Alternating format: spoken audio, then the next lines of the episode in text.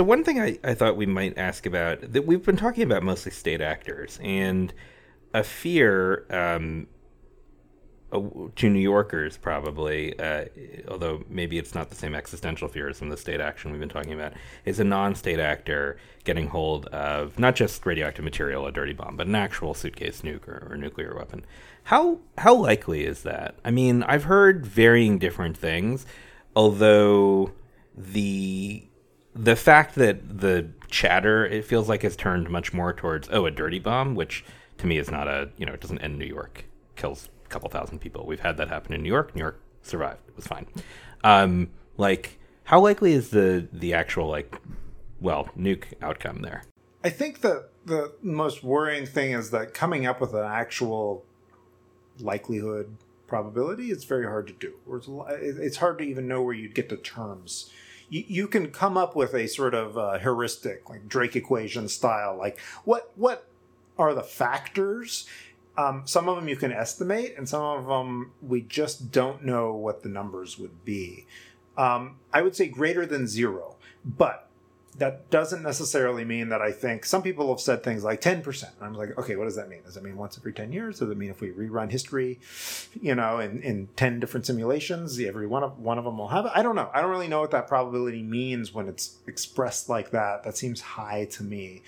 Uh, when you do risk estimates, risk is, you know, in a technical sense, is likelihood multiplied by consequence. Mm-hmm. So the consequence of this is extremely high. Likelihood is pretty low. So this is falls under high risk, even though uh, the likelihood might not be. Well, where's the the chain in that Fermi equation that maybe gives you the most confidence that the likelihood is actually very low? I understand these things are difficult to. Yeah, the the, the uh, key one hundred percent. The whole banana, can you acquire fissile material in adequate quantities? And the type of fissile material does matter depending on your technical level, though you could probably pull something off with even plutonium if you are not one person trying to do it, but if you are a organized group that has some funding and has some technical people, which they do, um, uh, you know, you, you'd you'd be people. Often people believe that terrorists are just like a bunch of idiots, and there is a brand of terrorists which is like totally uneducated idiot tries to set his underwear on fire on a plane, right? Like, sure. and those guys fortunately don't usually have a lot of success. Uh, the other brand of terrorists are extremely highly trained engineers. And so a lot of the 9 11 guys, the guy who planned 9 11, Khalid Sheikh Mohammed, very well trained. Uh, it, if you read the 9 11 report, I love it. Only one person in the entire report is credited with any imagination, and it's Khalid uh, Sheikh Mohammed. And it's like, that's great. That's just what we need in this world.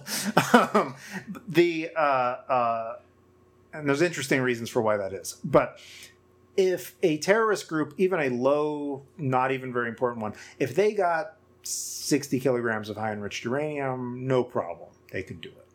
Uh, my, my students could do it. Any reasonably well equipped engineering department. Got it. So the so the step is actually acquiring 60 kilograms of highly enriched uranium and presumably getting it to the location. Getting it to the location. Let's imagine it's you've acquired it from shady Russian arms dealers or something. You have to get it. You want to bring it to New York, you got to get it to New York. Unfortunately, uh, uranium is pretty hard to detect. Uh, we have like pretty elaborate radiation detection at the port uh, port shippings at the moment. It, uh, you don't need to do a lot to shield uranium from that. We're not talking about like a foot of lead. We're talking about a foot of wax, that kind of thing. Got it. So you run it really in any shipping container, insulated. It's going to be if you have put any effort and and research Googled the issue. The, the problem is it's all neutrons and, and not gammas. And gammas are easy to detect, neutrons are not. You can scatter a neutron with a bunch of water, right? It's, it's not the, uh, uh, it's not hard to, to get out there. So the smuggling problem exists. It's not the hardest problem. Uh, there there is a lot of this stuff in the world. There are on I'm trying to remember the exact amount of high enriched uranium, but it's on the order of hundreds to thousands of tons. And again, you need about 50, 60 kilograms. So, uh, but uh, fortunately, it's expensive, and it's not only produced in several locations, and in theory, it's only kept in several locations. So, and fit, and usually in places where it's not as secure, so there are, for example, uh, the the nuclear reactor that MIT uses runs on at the moment they're I think converting it to low enriched, but it runs on you know 93% high enriched uranium. But uh, these research reactors might only have say five kilograms. So if you were going to do this, you'd have to get a bunch of it. And that's why it's always the scenarios that I've heard usually start with right Russian arms dealers from poorly maintained uh, Russian nuclear depots or, or the place where they have fissile material if you have 50, 60 kilograms, any moron can make a nuclear weapon. Like almost literally any moron. Like you could, you can't quite do the thing where you throw one bucket of it at another bucket, but it's not that complicated in the scale of, things. Its criticality. And... It just has the criticality, and and the equations are not even that complicated for that. I have a buddy who's a physicist at uh, uh, Alma College, and he publishes these things, and he publishes these crazy articles. I love him. Uh, he's very, he's extremely prolific. There, there's a journal that is nothing but like pedagogical issues for physicists, like like cool physics you can teach your students and he he exclusively uses it for like here's how you can do all the calculations for making a terrorist nuclear weapon. And you and, he, he'll do and, and, and he's relatively low tech in some ways computer wise so it's always this crazy excel spreadsheet where you use the finder thing and you just put in like how much okay what kind of material what's the mass how fast is this and 15 kilotons. Very nice. Um, i find this really nice. Uh, how, how does the tamper affect things? He'll, he'll tell you how to do that. Um, that stuff is easy. It's not about knowledge, it's about materials. It's a little harder if you're trying to do it with less material. So you can technically make uh, uh a nuclear weapon with maybe 10 kilograms of uranium, or with maybe four or five kilograms of plutonium, or even better, if you have like two kilograms of plutonium and like five kilograms of uranium, that can make a weapon. But that's a much harder weapon to pull off. That's the sort of thing that is not necessarily impossible for a non state group to pull off. Uh, and there have been non-state groups that have looked into this uh, and, and, thought about this. That that Japanese cult that did the sarin gas. Oh, clearly, Shinrikyo. Yeah, they they were interested in this. They apparently didn't get that far in the actual research of that, but they were interested in making an implosion weapon. They were trying to acquire the kinds of material uh, uh, tools you would need to start thinking that through. But as far as we know, they weren't doing the. Ex- they hadn't started doing experiments with with say shaped charges and things like that. Um, so it's not impossible. It is difficult and that's fortunate. Uh, we haven't had anybody really try to do it in a sustained way that got close to it. Is that because? Uh, excuse me. Let me rephrase that. We have not detected anybody who has uh, tried to get that close to it. Is that because they don't exist? Is that because uh, on the scale of where to put your resources, uh, that isn't necessarily worth it? Um, I don't know and we don't know and that's the most disturbing part about this. It's also why we don't know why you know the dirty bomb scenario. What, why hasn't that happened? That's way easier.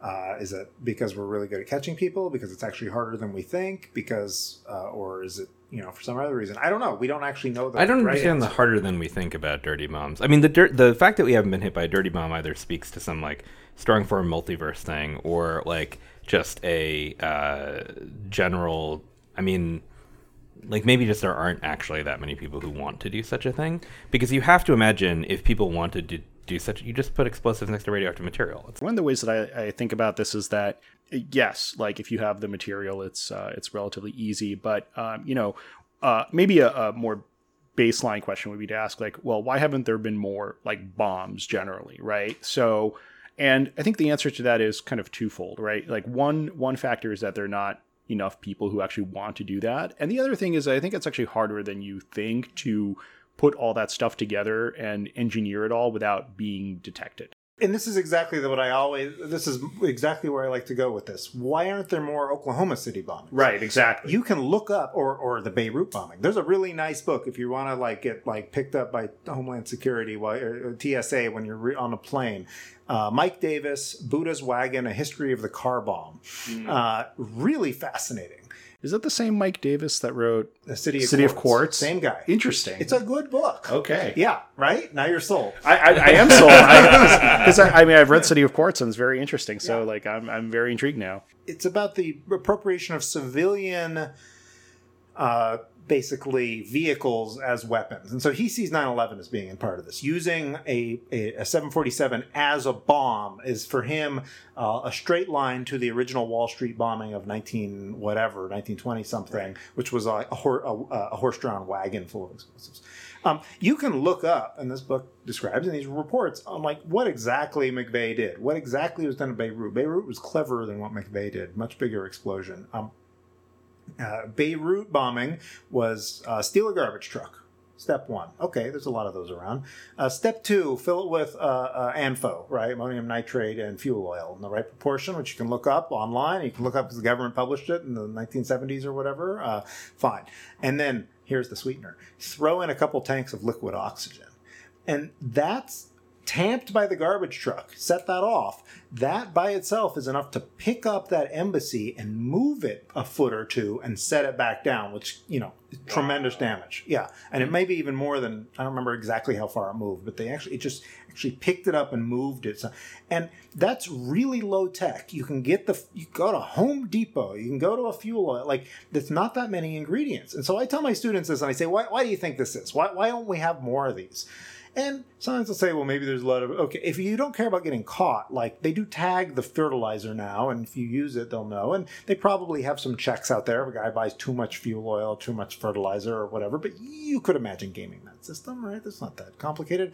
Um, it's clear that the like security people are worried about this. The only time I ever got yelled at by the Capitol Police when I lived in D.C. was when I was not uh, insufficiently getting out of the street because they wanted to put up all these barriers. Why? Because a garbage truck is going by. You, you they will not let a garbage truck going into the Capitol. They have physical barriers, and this is exactly why they garbage trucks are giant tamped question marks uh, for these people. So you could do it, and then I and they say, well, I don't know. It's probably not the information that keeps anybody from doing it. It's probably not even access to the materials. And then I tell the students, you're really educated people. You're really, why don't you go to protests?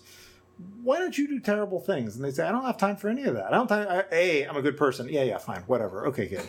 Uh, but like, B, why, why, don't you even just go to protests? Well, I'm really busy. What? Why are you really busy? Because I'm in engineering school. Well, why are you in engineering school? Oh, because I want to get a good job. Oh, why is that? Because I want to have a future. Like most people are on a path that does not take them in any way other than maybe like a daydream towards doing terrible, terrible things to other people because you're invested in a whole world. And there are places in the world where there are a lot of bombings and they suck. And there are not that many opportunities in them. They're called like Iraq and Syria, and like they are what we consider to be war zones. But if you are in a place where that's actually common, that's a sign that like massive social problems all across the spectrum. And fortunately, we don't live in that world. And I always tell the students this is the last piece you should be thinking about everything that you can do to make sure you don't live in that world and that that world you live in does not become that world because those people didn't think they lived in that world either until they did.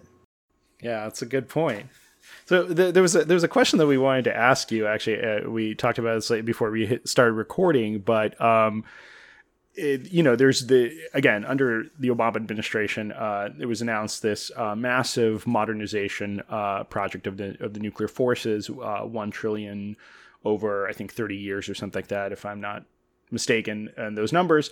Um, can you tell us more about like what is that uh, what is that project about? Like, what is it intended to achieve? Why do we need to do this? So, modernization is uh,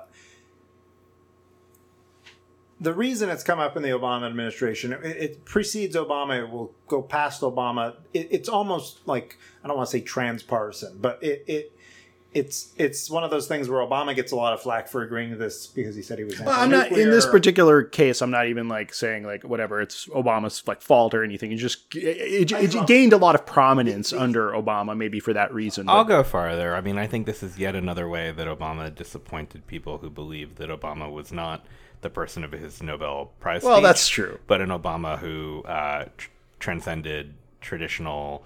Uh, bipartisanship on on foreign policy questions. Here's how it basically breaks. It's basically a timing question, and that's the no matter who is the president is going to be faced with this question at both ten years ago and ten years into the future and whatever. Okay, uh, uh, the United States has a nuclear weapons force.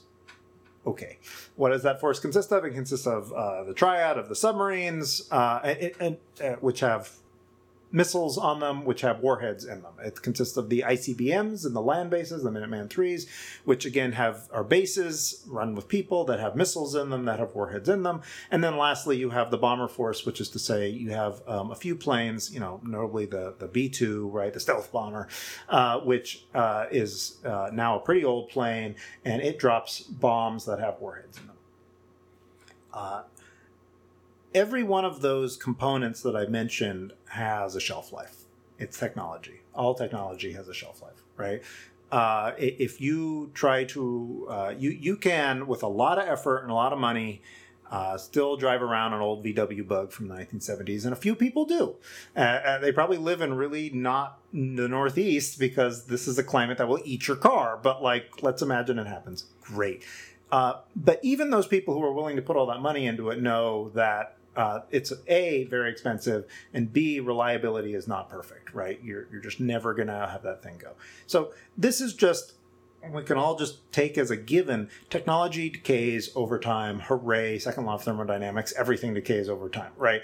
Uh, it takes work to keep things from decaying over time and then even then especially complex things we're not talking about you know stonehenge or the pyramids we're talking about a really pretty complicated piece of machinery. So like the warheads themselves for example which are uh, a, layers of both electronic sort of capabilities that are sort of tricked out for various uh, parameters.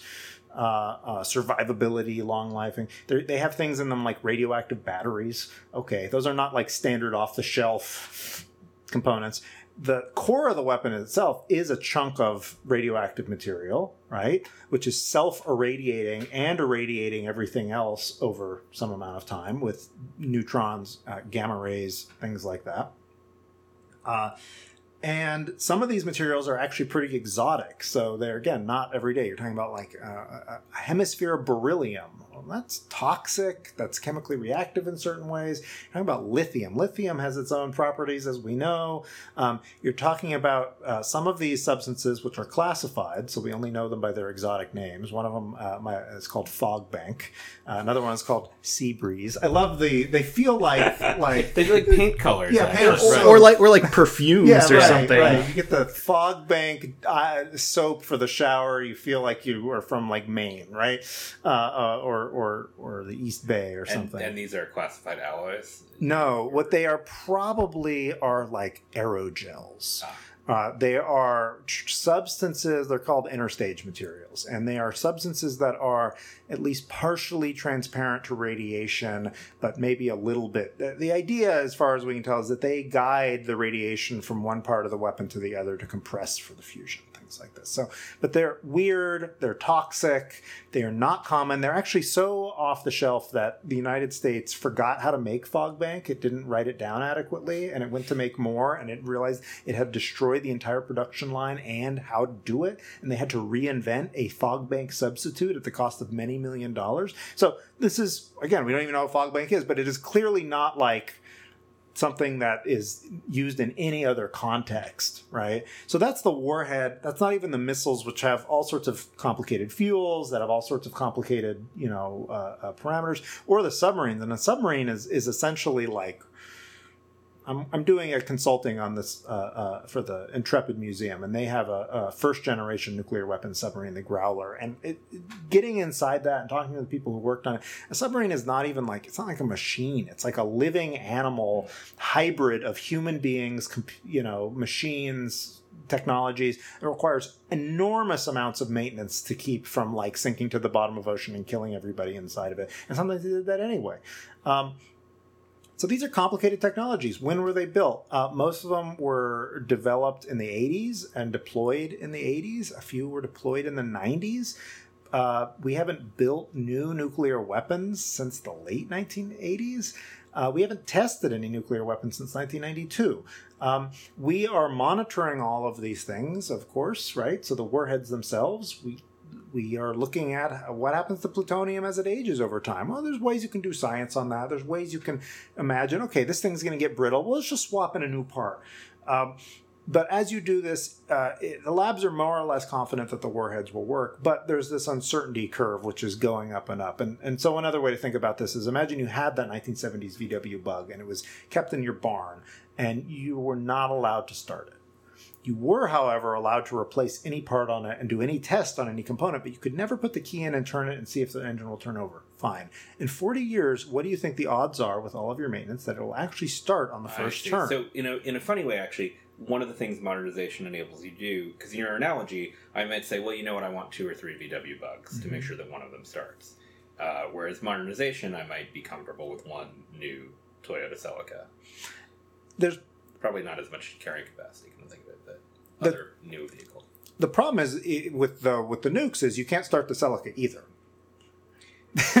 so this is getting you into a question of also this is there's a danger to modernization which it could indu- introduce its own uncertainties that might only be resolved by you can test the missiles you can test the bombs but you, you uh, like the shapes the of the bombs. yeah. uh, you cannot actually set them off. You can do clever things where you take out the plutonium and put in like lead or something and see analyze it post op but we don't do testing anymore. And so that closes off certain knowledge capabilities. Do the Russians also not do testing? Nobody's done any. Or I mean, not nobody. North Korea. Uh, when you say testing, do you mean like you mean like live testing with actual nuclear weapons, or like what kind of testing? I mean nuclear testing. So okay. specifically setting off a nuclear warhead. Right, okay. And by the way, for live testing, we've only one time ever mated a, a, a warhead to a missile and then tested both at the same time once. So there's already some uncertainty in the system for reliability sure. on these things. But right, we haven't tested uh, uh, a nuclear weapon since 1992. We did not, we signed but did not ratify the Comprehensive Test Ban Treaty.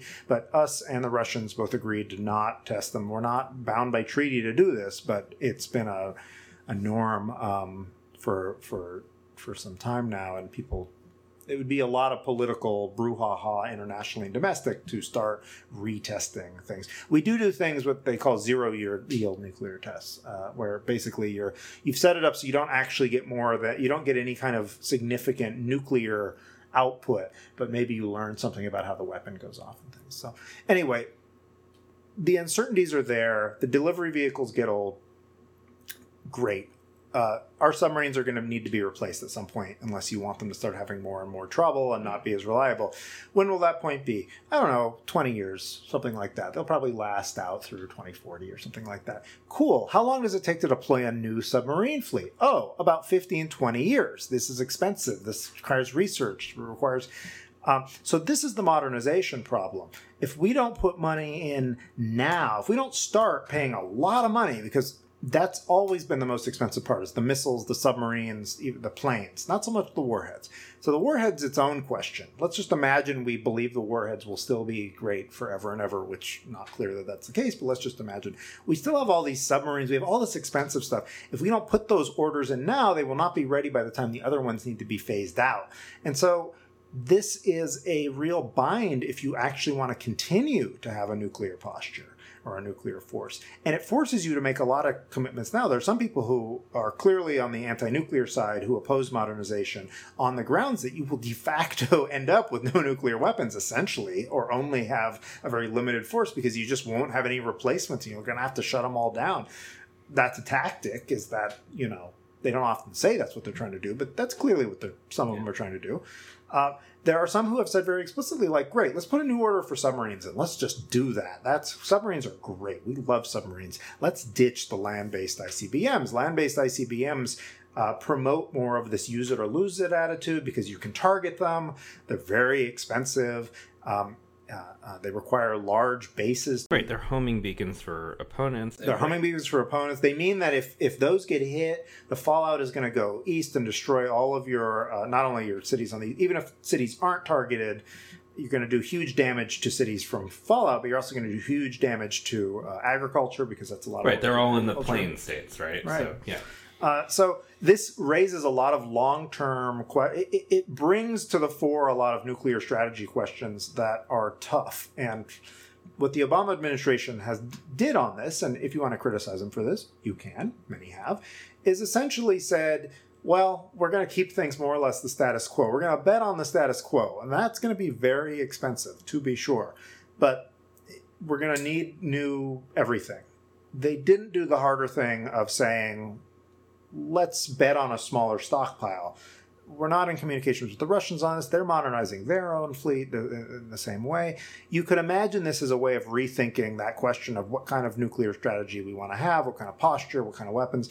As far there probably were discussions of this behind the scenes, but basically everything that came out said we're going to basically do take the conservative route, which is to say do exactly what we were doing before, which means you're refurbishing three whole legs of a triad all at once you do that in one big order, especially when you haven't been doing any of that and work. There, and there's your trillion dollars. There's your trillion dollars over so many years. So I don't know what the answer is. Sometimes it's framed as just being like, this is just some sort of military industrial complex cash grab. And maybe aspects of it are. Maybe you could do some of these things on the cheap, right? Uh, maybe you could imagine revisioning these things as not some, you know, not needing a fifth generation, whatever, um, but the way in which our system is set up, there's a high priority to saying, well, if you're going to replace it, you can't replace it with the same thing, right? Especially since and the other guy isn't. Frankly, I mean, I'm not. The cost is very high, but you know, it is I think actually cheaper than the Joint Strike Fighter that no one actually wants. And so that's um, a low bar, though. yeah, it's the most expensive weapon program in American history. But that being said, like I, I don't think it's the cost that's irritating. I do think it's exactly that commitment to uh, rejuvenate the triad in a way that um, even if you were committed to maintaining this very high level of American posture in terms of its nuclear weapons, which is unclear that it's necessary at all, um, you you wouldn't have to do so in such a way, right? And and I I do I don't know. I think it is one of the very frustrating things about the Obama administration. You might expect from again from a Trump um, something. or we could even lower to a bush or something like that, right? Right. Yeah. Um, the continuity. Although I I heard, uh, and we should. Uh, I did Reagan actually propose uh, dropping all nukes, and the Soviets were basically like, "Yes, if you also give us SDI," which didn't work, and Reagan was like, "No." It's a little more complicated than that, but we can talk about that. But all right, cabin that because I want to get there. I I do think one of the disappointing things about Obama, especially if like you know.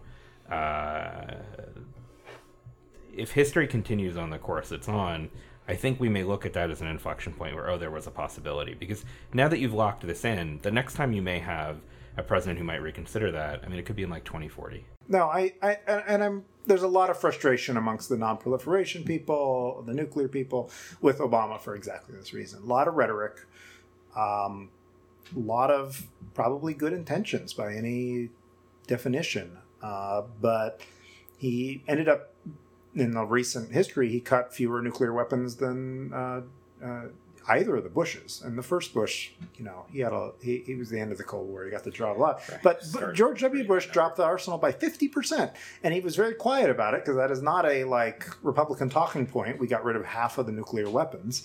Uh, but he did, and Obama didn't. And you can say, is it because he was in a is it a Nixon goes to China thing, right? Where like only a Republican can cut the national this nuclear arsenal by half and not get called a you know betrayer, uh, or is it because at that level you're starting to get to actually hard questions about what you're going to cut, which may be the case also. I mean, it, it's it, once you've gotten down to that bit, shaving off another cutting it again by half would be very hard to do without actually closing off legs of the triad. Which, by the way, if you close off a leg of the triad, you're not only like decreasing number of missiles, you're increasing the number of bases. And this is the congressmen don't want you to do that. They don't want you to like defund one of their major military bases because that's providing a huge amount of money but, in these states like Montana or something like that. Right. Although. Jerry and I have talked about this before, this is part of the submerged state and it's also part of military Keynesianism, where the only sort of fiscal stimulus that we're allowed or spending that you're allowed to do that you know satisfies both parties is again this sort of you know spending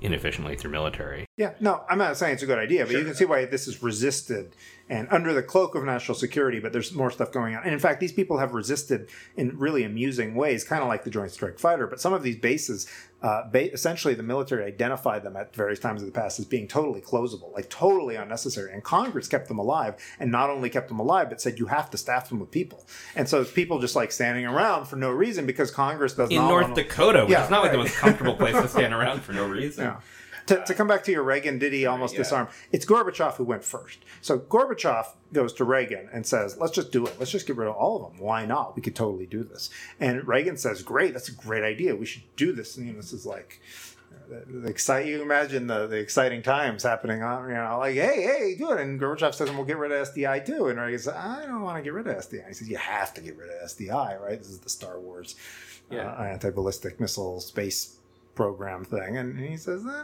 you got to get rid of it. It's destabilizing. It's like could be a weapon in and of itself. Did no one punch Reagan at that point and go it doesn't work it, it literally it, it's, it's, kind it's, of it's that's the most bizarre that's not why they would punch him. They'd punch him for saying he's going to get rid of the nuke so that's the kind of people to, yeah to me like this is the most bizarre hill to choose to defend because like without nuclear weapons, what do you need SDI for? Like, SDI's for everybody else, right? Everybody like else Chinese, what? The like the oh okay the okay. Power. This is to make sure never they're a problem again. But you can imagine a world where we in the Soviet Union disarmed, the UK and France would surely disarm. Like you would have regional powers who French. had dozens no, of the nukes. French don't do that and their dozens of nukes would, would not make them a threat, but they would also be international pariah in part because of the example, right? The, like the best part about this is that Reagan says, "Gorby, buddy, I will share with you the technology. It won't be proprietary. We'll give it to everyone. It'll be this like universal great thing." And Gorbachev says, you know, I'm sorry, Ronnie. I, I, I, feel your heart in this, but your country won't share milking equipment with us. I am pretty sure you're not going to give us space weapons. Like, I'm pretty sure, right? Like, I just highly think. proprietary uh, milking equipment yeah. that we cannot possibly divulge. The the so, most successful SDI test ever, right? Still missed by like miles, right? The, it, it, there's very yeah. There's there's variations and and they can set up tests where sometimes they hit the thing if they know the thing is coming and they you know and they make a big deal. They don't tell you usually about the test in which they miss the thing totally. It it's a sad hill to go down on in part because it doesn't work. And Gorbachev knew it didn't work. I mean, that's the funny part. Reagan thought it would work because he had sort of infinite faith in these kinds of things. Gorbachev science people said it's not going to work. It's not going to work at all. But Gorbachev knows that if Reagan keeps going with that, his military is going to put pressure on him to fund these stupid projects and to do more and more sorts of things along these lines. So it's that's the missed moment. Alive. Yeah. It's it's worth pointing out that neither of these people had actually like total power over their own countries and these decisions, and it is not clear that even if they had agreed to get rid of nuclear weapons, Congress would have let Reagan do this, that the Politburo would have let Gorbachev do this, that the military wouldn't have used this as the excuse to get rid of him, you know, anyway. Like, so there's a way in which this can be over you know, I don't know if they actually have the capability to unilaterally disarm, though the president is in the United States can cut the arsenal by half in certain types of categories without anybody asking. So I think even, you know, again, this is one of those things where even like the assumption of a public position already sets a kind of baseline for what you might be able to expect. Yeah. So even if nothing went, even if nothing had happened, uh, if there had been such an agreement, you know, retrospectively we could look back on and say okay well you know this is something that we tried to commit to but we you know couldn't quite get there but maybe we can get there now. I agree. Uh, and, and it's it's too bad. And it's especially you know bitter because it's sdi is the hill they went down on and that was just such a boondoggle. It's like a unicorn being the hill you go down on. That's right. Right. Let's stop racing horses. Yes but you have to give me that unicorn you've got in the barn. No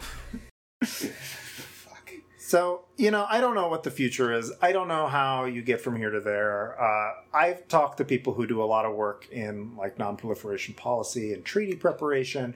And, you know, under Obama, they did all, they were trying, trying, trying, and not a lot of progress. World, uh, both domestically and internationally, was not right for that. And I said to them after this election, you know, what do you think the odd, you know, what are the odds that any of this is going to add up to a hill of beans? Why even do this? And the most sensible reply I got from uh, a friend of mine who works at Princeton is he said, well, yeah, we're not expecting a lot of uh, uh, progress in the next years. E- even if Hillary had been elected, they would not expect a lot of progress. That's not the international situation to look like disarmament was around the corner in any way. But uh, you have to do the work now so that if you do by chance find yourself in a weird anomalous moment of history in which there is an opportunity where somehow for whatever reason you would not have predicted that reagan would suddenly be in the position to do this. Sure. you would not have predicted that gorbachev would have ever become the head of the ussr and you know this is just weird contingent. Is there not you know there's no good reason for either of these things to happen. And yet it kind of almost happened. And so you want to be in a place where if it's almost going to happen, you can just roll stuff out. You can have all the ideas hashed out. You can have all the plans because if you get stuck on like, well, how will we actually make this work? And oh, well, what if they cheated by hiding, you know, testing nuclear weapons on the other side of the moon, right? If you get stuck in in this sort of if if, if hurdles are allowed to come up, then they'll kill it at the one moment in which it could work. Whereas if you have everything ready, then boom, boom, boom, you can imagine getting things in place before you've even realized that you've really done it. I, I think we're probably close to a close. I wonder if yeah. there's anything you wanted to roll out. Yes, yeah. So the last question I wanted to ask you is that you know you uh, just recently announced that uh, that yeah. you, uh, on on Facebook that you and other places as well. I assume that you uh, have got this grant partially from the MacArthur Foundation and from other sources as well. I think maybe what the Carnegie Endowment is that right? Or, it's a, it's like a complicated funding explanation, but does it doesn't matter. Yeah. It doesn't matter. I'm just throwing out these names to tell everybody how awesome you are. Uh, but if you could tell us about um, the project that uh, that this is funding and like what you're going to be working on. So the project, and just to clarify, it it's a, and this is like this is a mouthful of a sentence, which is why it's it's funded by the Carnegie Corporation of New York as part of a joint effort of funding by the Carnegie Corporation of New York and the MacArthur Foundation. So basically, Carnegie and MacArthur announced that they had pooled their resources and were going to fund a bunch of grants if people had good ideas. And then the way it worked is each one picked the grants that they would actually fund. So they want both to be credited, but it's Carnegie that's really funding it. So just whatever. Yeah. Uh, so the project is called Reinventing Civil Defense. You can learn more at reinventingcivildefense.org, uh, or you can go to my blog. Uh, uh and it's it's an interesting project. The basic idea, uh, civil defense during the Cold War, you know, duck and cover, fallout shelters. It's about what measures can everyday civilians and citizens do in the event of nuclear war. And it got a lot of flack for obvious reasons. As the nuclear arsenals got larger, as the idea of nuclear war got bigger and closer, the idea that hiding under your desk seems kind of inherently uh, undermatched compared to the size of the threat that would be coming. Uh, some of those criticisms are legit, some of them are less valid. It depends on what you assume the goal is. If the goal is to save every single person, obviously doesn't work. If the goal is to save people in the suburbs, some of that stuff actually would work uh, to some degree. Uh, we're not doing the uh, old style civil defense, uh, but we are thinking about what would this look like in the future? What would this look like in the present? If if what you are worried about are say single detonations, either from nuclear terrorism or say uh, North Korea or something like that, uh, would there be value in having people uh, know? what they ought to do in that event there are interesting parameters to that. So, for example, a low yield nuclear weapon, say 15 kilotons, in a place like Washington, D.C., nuclear terrorism of some sort, right? If people do the wrong thing as a result of that, the survivors, they could end up being uh, what they call preventable casualties. So, for example, most people, uh, if I ask them, what would you do? Jerry, what would you do if a nuclear weapon went off in Midtown? Um, I would not do anything. I would hide in the basement of this building. That is actually the the, the right answer, Jerry. Good job. Ding, you get a point. All Alive. Uh, a lot of people say, "I get the hell out of here." Yeah, I mean, I also I also have the advantage of having a physics degree, so yes. I know a little bit about this. Most people say, or or these are like future potential issues. They say, "I'm going to go get my kid from school, and then I'm going to get the go hell out." And all of that is the wrong answer. If, if you join the multitude of other people trying to get the hell out of here, especially if you get into a car, you are potentially exposing yourself to a lot of radiation. That, if you waited four or five hours, you are not exposing yourself to uh, quite that level. You might be still exposing yourself to some, but it's the difference between a radiation that sort of kills you uh, either soon or within a few weeks versus a radiation that, say, increases your long term leukemia risk by 2%, which is not great, but is not the same you know category of problem at all. And the basement's better than a stairwell in the like middle floor of a tall building or something. There, you can look this up. There are different protection factors. Inside, in general, better. Um, closer to the core or center of a building, better. Um, underground, usually better. Depends on whether there's vents pumping things in there. What you really imagine the radiation as just toxic dust. That's the problem. Uh, uh, you want to stay away from the toxic dust, stay away from the windows, stay away from the roof where it's going to settle, things like that. So generally, the most centery part, but also the basement works out well for that too. So either one, you're, you're, that's better than nothing. Um, turn off the air conditioners. Don't you know? Don't drink the rainwater, whatever. Right? Yeah. So that's not intuitive to people anymore right? That's a non-intuitive. If you understand the mechanism, it's totally intuitive. Oh, I see. Danger dust will be coming down, and if I'm in my car, your car protects you not at all from that. And if you get stuck on the George Washington Bridge and it's dusting you, great. You've now just exposed yourself and killed yourself without by being and, dumb. And your kid who you picked up from school. And your kid, and your dog, and your wife, whatever. You know, what? Who else you want to kill in this in this scenario? Whatever. Um, so there's some potential advantage. Uh, how much advantage? Uh, the, the Livermore people calculated that in a terrorist attack on Washington, D.C., the number of preventable casualties is in the order of tens of thousands. So that's a significant number. That's a lot of people would be already dead, to be sure. That would be terrible. Totally terrible thing, but, you know.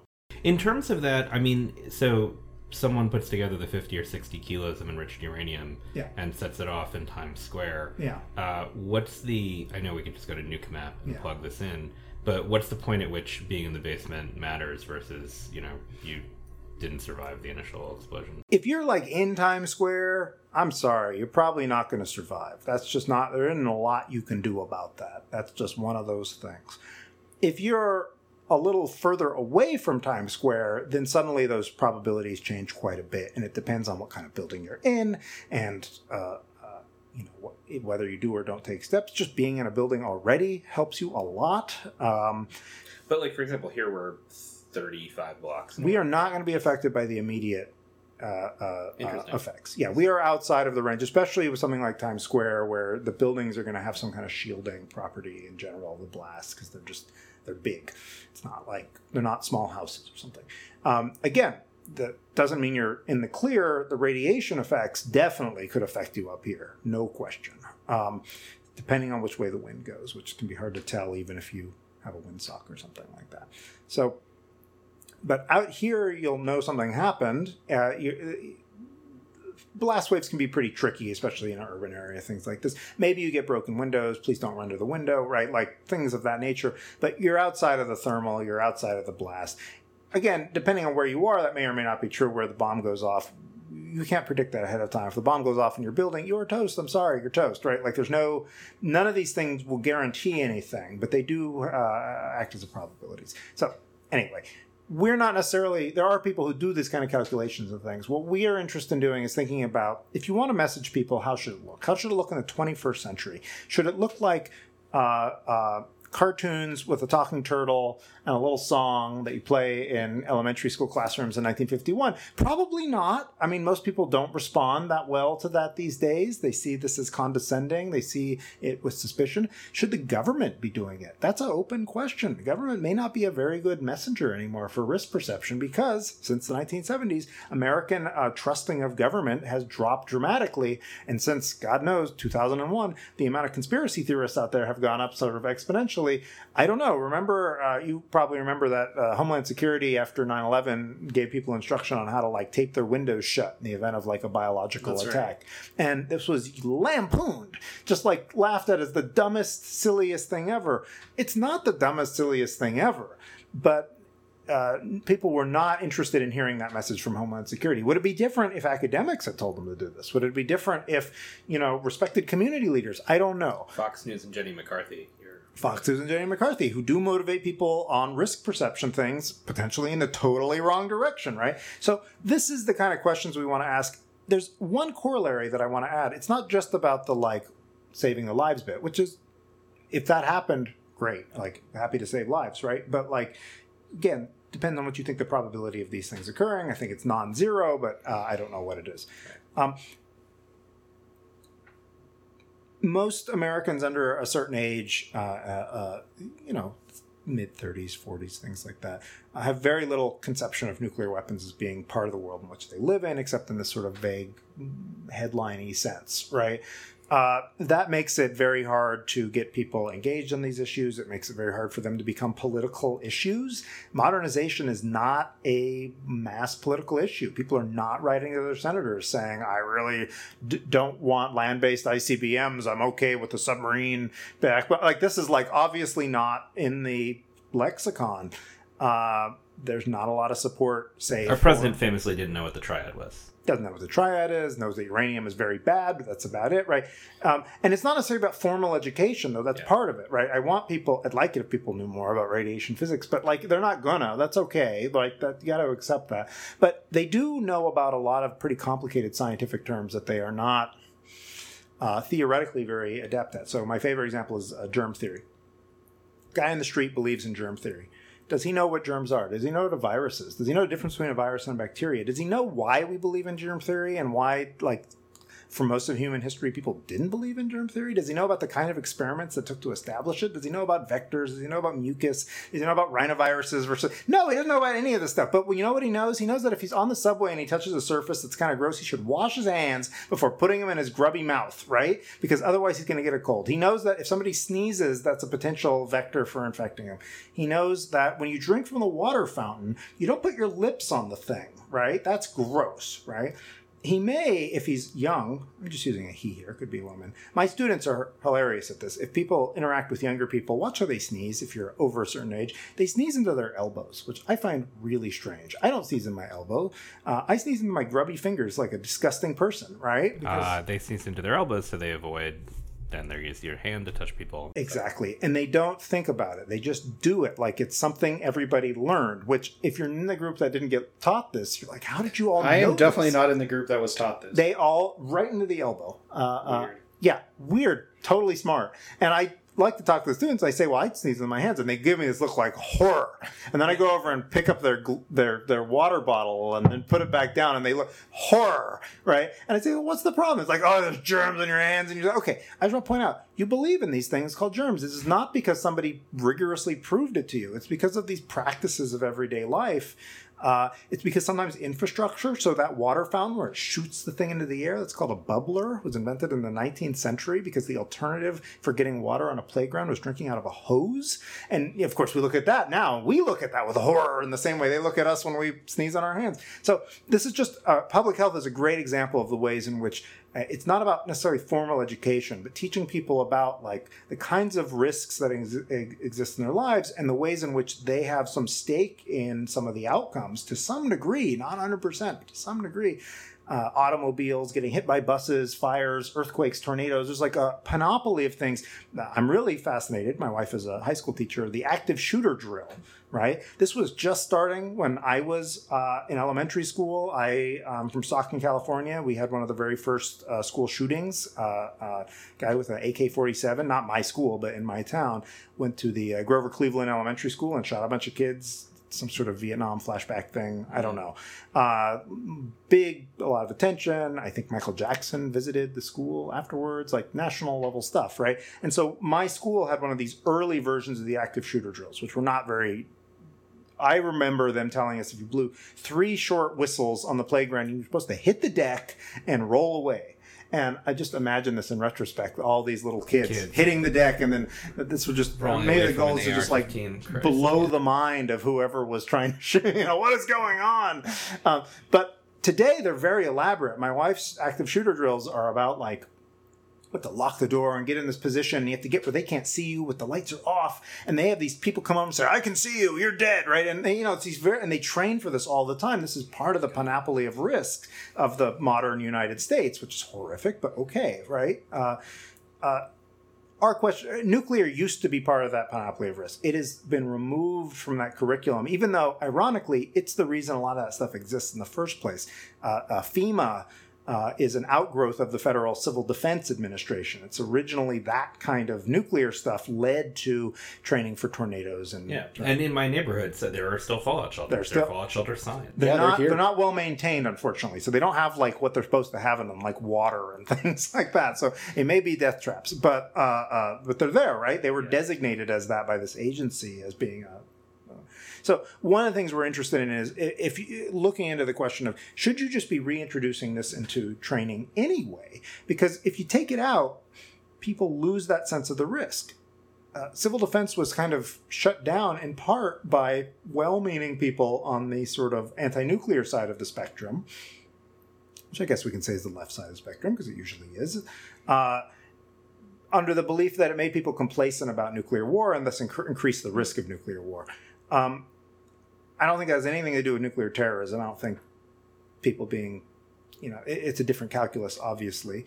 Uh, and I'm not sure that was right even at the time. But one of the results that it did do is it made people uh, not think about nuclear weapons anymore, and that's exactly the opposite of sort of what was intended. So we are looking at ways in this project. This is a very long explanation of what the project is. Unfortunately, it's it's a crazy sounding project. You say uh, I tell my colleagues, "Oh, I'm doing reinventing civil defense," and the eyes get really big. Like, really? Why? And I'm okay. Let me lay it out for They're you. They're all thinking of that cartoon turtle. They are. They are. and the cartoon turtle. You remember the cartoon turtle? We don't necessarily think about these things rationally. Like we're not rational beings. Like there's no reason that a talking duck should sell you insurance, and yet he does, right? Like this, this, this works out. Uh, it's going to be a Snapchat Peyton Manning. So yeah, into a right. basement. so anyway, this is the, uh, the, the project is to think about what this might look like in the 21st century. We have a couple of years to do it. Uh, we have five hundred thousand dollars.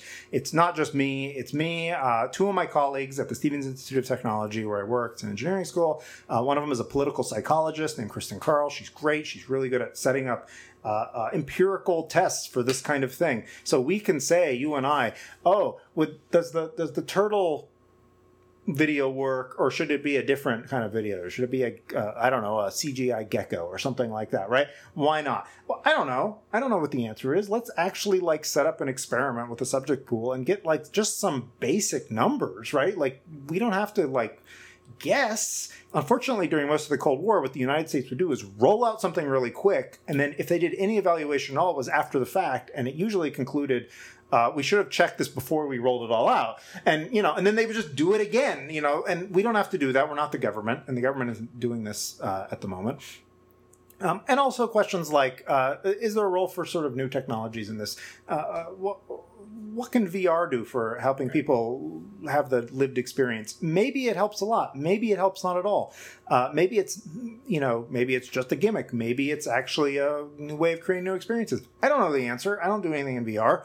Uh, we can not only create some of these things, do sort of prototypes, but then also, again, a real big chunk of us find out what it does to people the seeing a nuclear you know imagine NUKEMAP in vr the seeing a 30,000 foot mushroom cloud in three dimensions change people's perceptions about the scope of these kinds of weapons? I don't know. Seems worth looking into. So, fortunately, the funders agreed, and this is our project. And if people who are listening have interesting ideas for kinds of things they should you know we could be doing they should feel free to visit the website and also get in touch where a lot of the money we have is meant to be funding interesting little ideas. And we are pretty open-minded. I mean could be academics could be artists could be people who don't do any of these live in any of those worlds but have an interesting idea. We're looking into a lot of things. So it's a pretty fun project. It's um it's definitely the project with the weirdest name I've ever been associated with, and I'm really pl- proud about that fact. And uh, uh, and I think it's going to produce some. Well, this has been wonderful, Alex. Thank you so much for uh, joining us. Uh, it's been a real pleasure. Uh, it's definitely uh, definitely longer than our, our normal episodes, but we'll probably chop this one into into two parts. And um, yeah, it's been I, awesome. Thanks so much. My, my, my parting note, uh, thank you, both of you. This has been really fun. My parting note uh, uh, the physicist Edward Teller was once asked by a reporter uh, where you should be if a nuclear weapon goes off. And he said, uh, standing next to somebody who said, What was that? and uh, I thought that was always a good answer. So, so take that advice. All right, listeners. Well, thanks. And we will see you hopefully in two weeks. Um,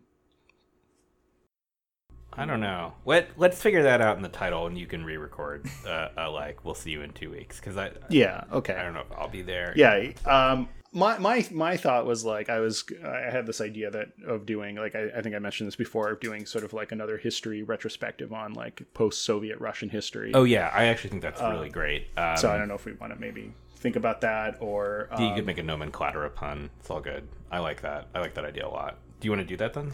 Okay.